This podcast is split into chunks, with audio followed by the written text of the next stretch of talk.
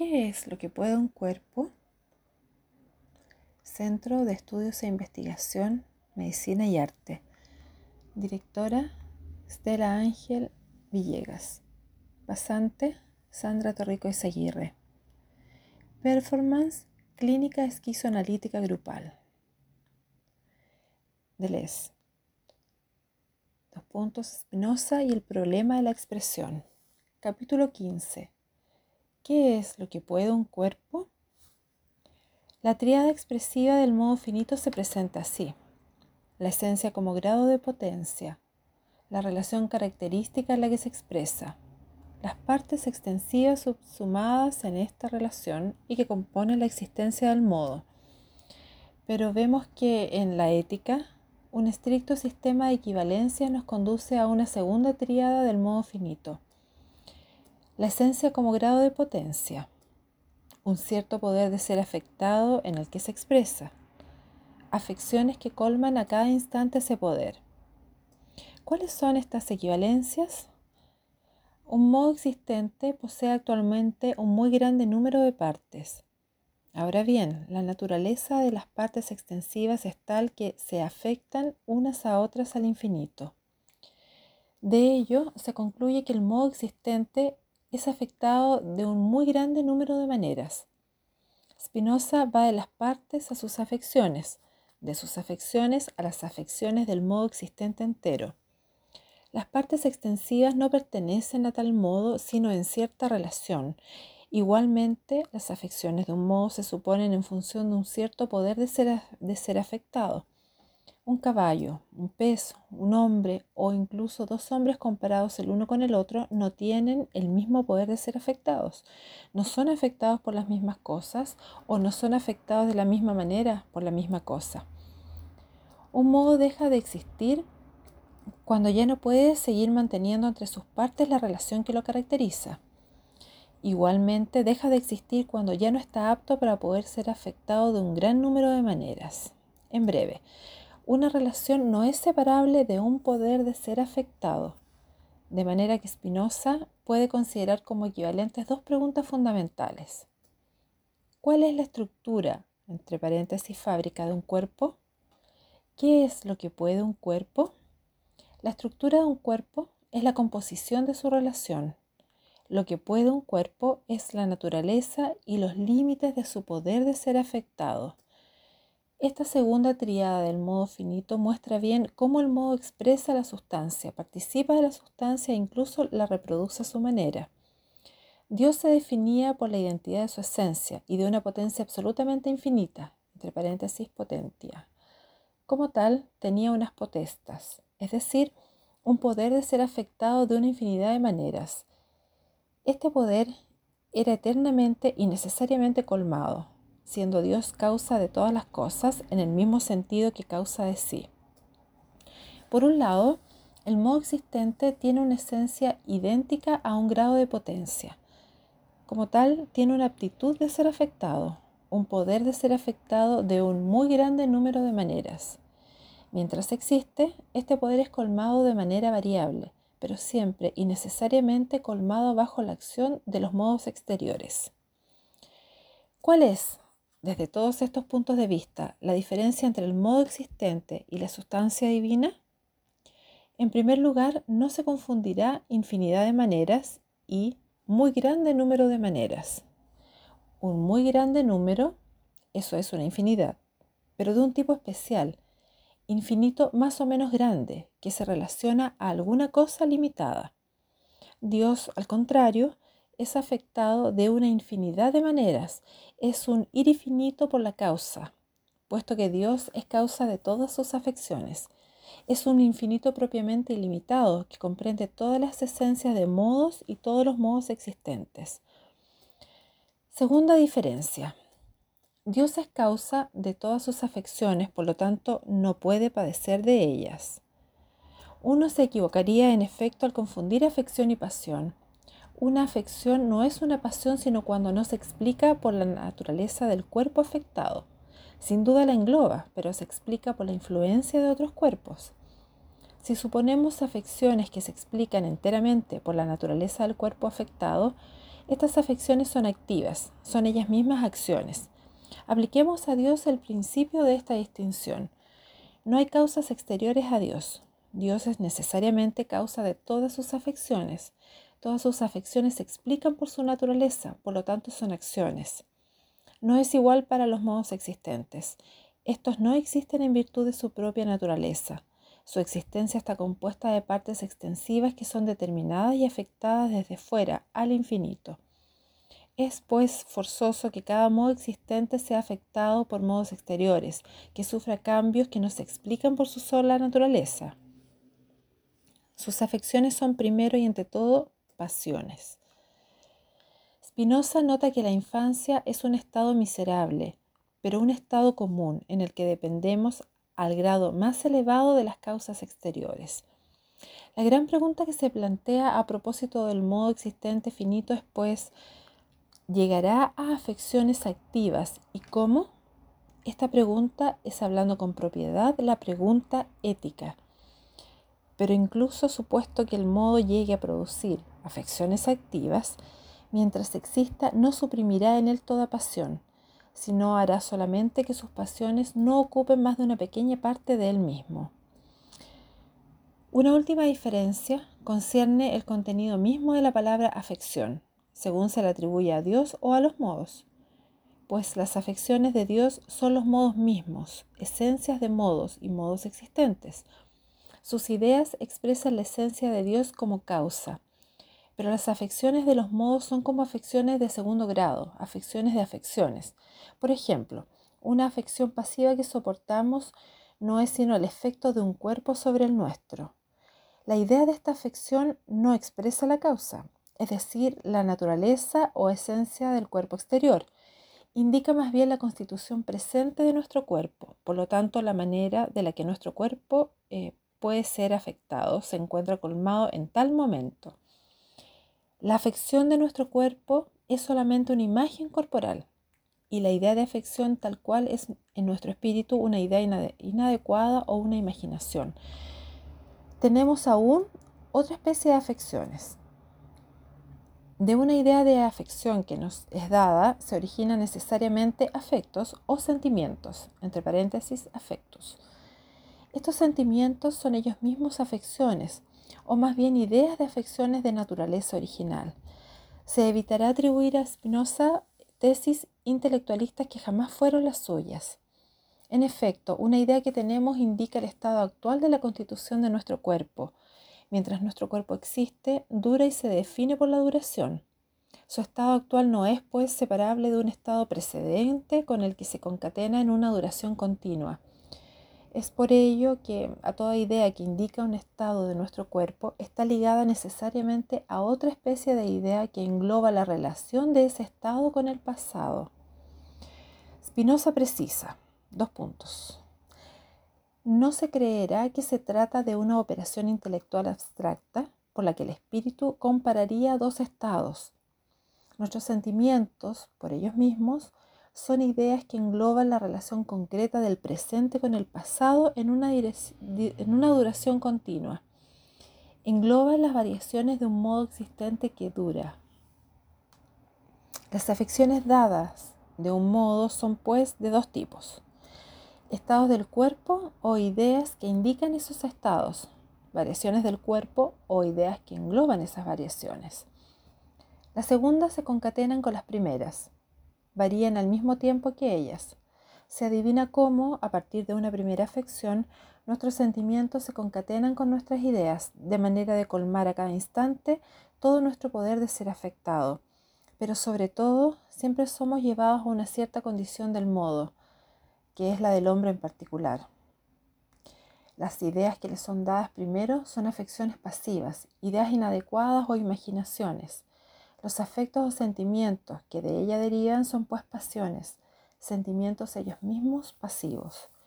No se ve como un modo finito, sobre todo al comienzo de su existencia, podría tener otra cosa que ideas inadecuadas. No se ve en consecuencia cómo podría experimentar otra cosa que sentimientos pasivos. El vínculo entre ambos está bien señalado por Spinoza.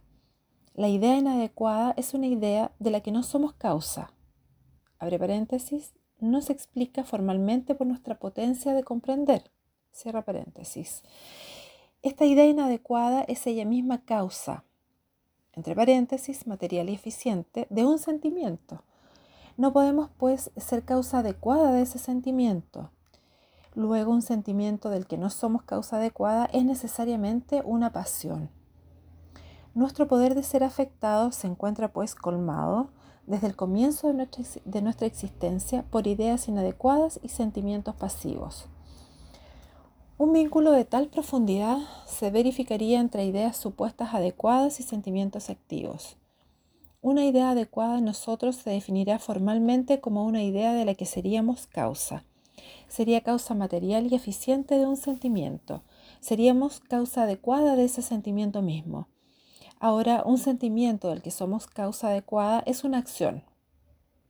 Es en este sentido que Spinoza puede decir, en la medida en que nuestro espíritu tiene ideas adecuadas, es necesariamente activo en ciertas cosas y en la medida en que tiene ideas inadecuadas, es, es necesariamente pasivo en ciertas cosas. Las acciones del espíritu nacen en las solas ideas adecuadas y las pasiones dependen de las solas ideas inadecuadas. De inmediato la pregunta propiamente ética se halla ligada a la pregunta metodológica. ¿Cómo llegaremos a ser activos? ¿Cómo llegaremos a producir ideas adecuadas? Se puede presentir ya la importancia extrema de un dominio de la ética, aquel de las variaciones existenciales del modo finito, variaciones expresivas. Estas variaciones son de varios tipos y deben interpretarse a varios niveles. Dado un modo que tiene, dado un modo que tiene tal esencia y tal poder de ser afectado, sus afecciones pasivas, entre paréntesis, ideas inadecuadas y sentimientos pasiones, cambian constantemente. De todas maneras, mientras su poder de ser afectado se encuentre colmado por afecciones pasivas, ese poder mismo se presenta como una fuerza o potencia de padecer. Se llama potencia de padecer al poder de ser afectado en tanto se haya actualmente colmado por afecciones pasivas. La potencia de padecer del cuerpo tiene por equivalente en el alma la potencia de imaginar y de experimentar sentimientos pasivos.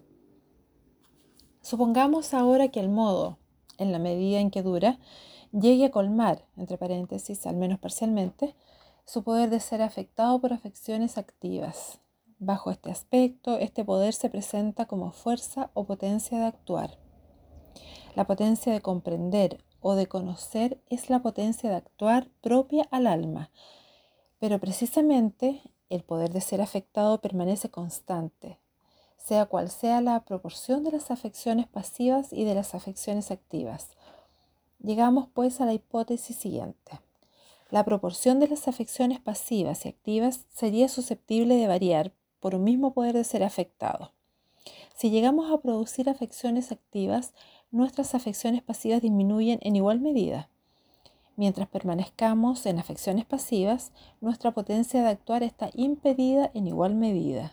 En breve, por una misma esencia, por un mismo poder de ser afectado, la potencia de padecer y la potencia de actuar serían susceptibles de variar en razón inversamente proporcional. Ambas constituyen el poder de ser afectado en proporciones variables. En segundo lugar, es necesario hacer intervenir otro nivel de variaciones posibles, puesto que el poder de ser afectado no permanece constante siempre, ni bajo todos los puntos de vista. En efecto, Spinoza sugiere que la relación que caracteriza un modo existente en su conjunto está dotada de una especie de elasticidad. Más aún su composición pasa por tantos momentos y también su descomposición que casi se puede decir que un modo cambia de cuerpo o de relación saliendo de la infancia o entrando en la vejez. Crecimiento, envejecimiento, enfermedad. No es difícil reconocer a un mismo individuo y aún es que es el mismo individuo. Estos cambios insensibles o bruscos en la relación que caracteriza a un cuerpo, los constatamos también en su poder de ser afectado, como si poder y relación gozaran de un margen, de un límite en el que se forman y se deforman. Ciertos pasajes de la carta a Meyer adquieren aquí todo su sentido, que hace alusión a la existencia de un máximo y de un mínimo, Precedentemente, hemos hecho como si la potencia de padecer y la potencia de actuar formaran dos principios distintos, cuyo ejercicio fuera inversamente proporcional para un mismo poder de ser afectado. Y esto es verdadero, pero solamente en el marco de los límites extremos de ese poder. Es verdadero mientras consideremos las afecciones abstractamente, sin considerar concretamente la esencia del modo afectado. ¿Por qué? Estamos al umbral de un problema que haya su desarrollo, en Leibniz tanto como en Spinoza. No es por azar que Leibniz, después de su primera lectura de la ética, declara admirar la teoría de las afecciones en Spinoza, la concepción spinozista de la acción y de la pasión. Más que a una influencia de Spinoza sobre Leibniz, debe pensarse en una coincidencia en el desarrollo de sus filosofías respectivas. Esta coincidencia es, por tanto, más notable. A un cierto nivel, Leibniz presenta la tesis siguiente. La fuerza de un cuerpo, llamada fuerza derivativa, es doble. Es fuerza de actuar y es fuerza de padecer, fuerza activa y fuerza pasiva. La fuerza activa permanece muerta o llega a vivir según los obstáculos o las solicitaciones que encuentra registrados por la fuerza pasiva. Pero a un nivel más profundo, Leibniz pregunta, ¿la fuerza pasiva debe ser concebida como distinta a la fuerza activa? ¿Es autónoma en su principio? ¿Tiene una positividad cualquiera? ¿Afirma alguna cosa? La respuesta es, solo la fuerza activa es real de derecho, positiva y afirmativa. La fuerza pasiva nada afirma, nada expresa salvo la imperfección del finito, todo hace pensar que la fuerza activa ha heredado de todo lo, de todo lo que es real, positivo o perfecto en el infinito, en el finito mismo. La fuerza pasiva no es una fuerza autónoma, sino la simple limitación de la fuerza activa. No sería una fuerza si la fuerza activa que limita. Significa la limitación inherente a la fuerza activa y finalmente la limitación de una fuerza aún más profunda, es decir, de una esencia que se afirma y se expresa únicamente en la fuerza activa en tanto tal. Spinoza también presenta una primera tesis. La potencia de padecer y la potencia de actuar son dos potencias que varían correlativamente, permaneciendo igual el poder de ser afectado. La potencia de actuar está muerta o viva, entre paréntesis, Spinoza dice impedida o ayudada, según los obstáculos o las ocasiones que encuentra del lado de las afecciones pasivas. Pero esta tesis verdadera físicamente no es verdadera metafísicamente. En Spinoza ya, a un nivel más profundo, la potencia de padecer nada expresa de positivo. En toda afección pasiva hay algo imaginario que le impide ser real. No somos pasivos y apasionados sino en razón de nuestra imperfección, por nuestra imperfección misma. Pues es cierto que la gente actúa por lo que tiene y que el paciente padece por lo que no tiene. El padecimiento en el que la gente y el paciente son distintos es una imperfección palpable.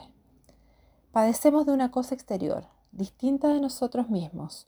Tenemos pues nosotros mismos una fuerza de padecer y una fuerza, eh, y una fuerza de actuar distintas. Pero nuestra fuerza de padecer es solamente la imperfección la finitud o la limitación de nuestra fuerza de actuar en ella misma. Nuestra fuerza de padecer nada afirma porque nada expresa en absoluto. Engloba solamente nuestra impotencia, es decir, la limitación de nuestra potencia de actuar. En verdad, nuestra potencia de actuar es nuestra impotencia, nuestra servidumbre, es decir, el grado más bajo de nuestra potencia de actuar. De donde el título del libro cuarto de la ética, de la servidumbre del hombre. La potencia de imaginar bien es una potencia o una virtud, dice Spinoza, pero lo sería aún más si dependiera de nuestra naturaleza, es decir, si fuese activa en vez de significar tan solo la finitud o la imperfección de nuestra potencia de actuar, abreviando nuestra impotencia. No sabemos aún cómo llegaremos a producir afecciones activas. No sabemos, pues, cuál es nuestra potencia de actuar. Y sin embargo, podemos decir lo siguiente. La potencia de actuar es la única forma real, positiva y afirmativa de un poder de ser afectado. Mientras nuestro poder de ser afectado se haya colmado por afecciones pasivas, está reducido a su mínimo y manifiesta solamente nuestra finitud o nuestra limitación. Todo hace pensar que la existencia del modo finito se produce una disyunción. El negativo cae del lado de las afecciones pasivas, expresando afecciones activas todo lo positivo del modo finito. En efecto, las afecciones activas son las únicas en colmar realmente y positivamente el poder de ser afectado. La potencia de actuar ella sola es idéntica al poder de ser afectado entero.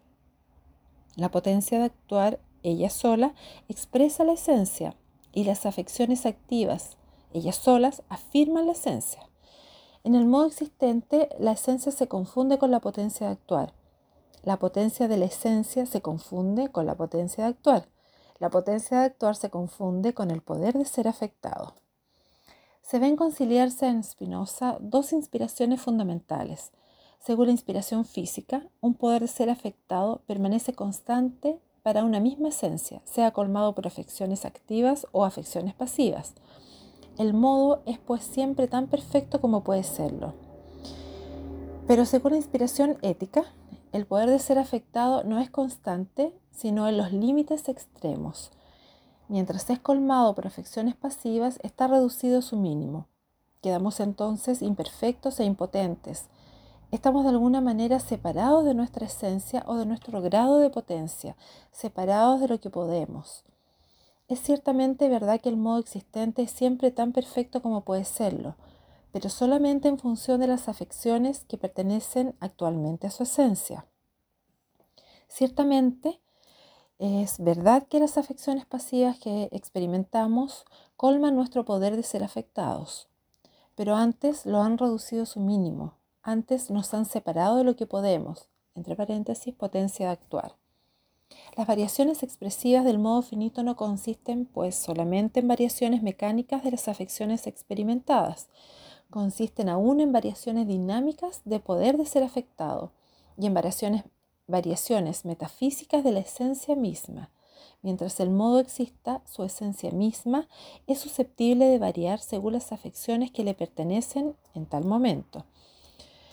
De donde la importancia de la cuestión ética, no sabemos ni siquiera lo que puede un cuerpo, dice Spinoza. Es decir, no sabemos ni siquiera de cuáles afecciones somos capaces ni hasta dónde va nuestra potencia. ¿Cómo podríamos saberlo antes? Desde el comienzo de nuestra existencia somos necesariamente colmados de afecciones pasivas. El modo finito nace en condiciones tales que, por adelantado, está separado de su esencia o de su grado de potencia, separado de lo que puede, de su potencia de actuar, la potencia de actuar, podemos saberlo por razonamiento, es la única expresión de nuestra esencia, la única afirmación de nuestro poder de ser afectado. Pero ese saber permanece abstracto. No sabemos cuál es esa potencia de actuar, ni cómo adquirirla o reencontrarla. Y sin duda no lo sabremos jamás, si no intentamos concretamente llegar a ser activos. La ética termina con el llamamiento siguiente. La mayor parte de los hombres no se siente existir sino cuando padece. No soportan la existencia sino padeciendo. Apenas deja de padecer, entre paréntesis el ignorante, deja al mismo tiempo de ser.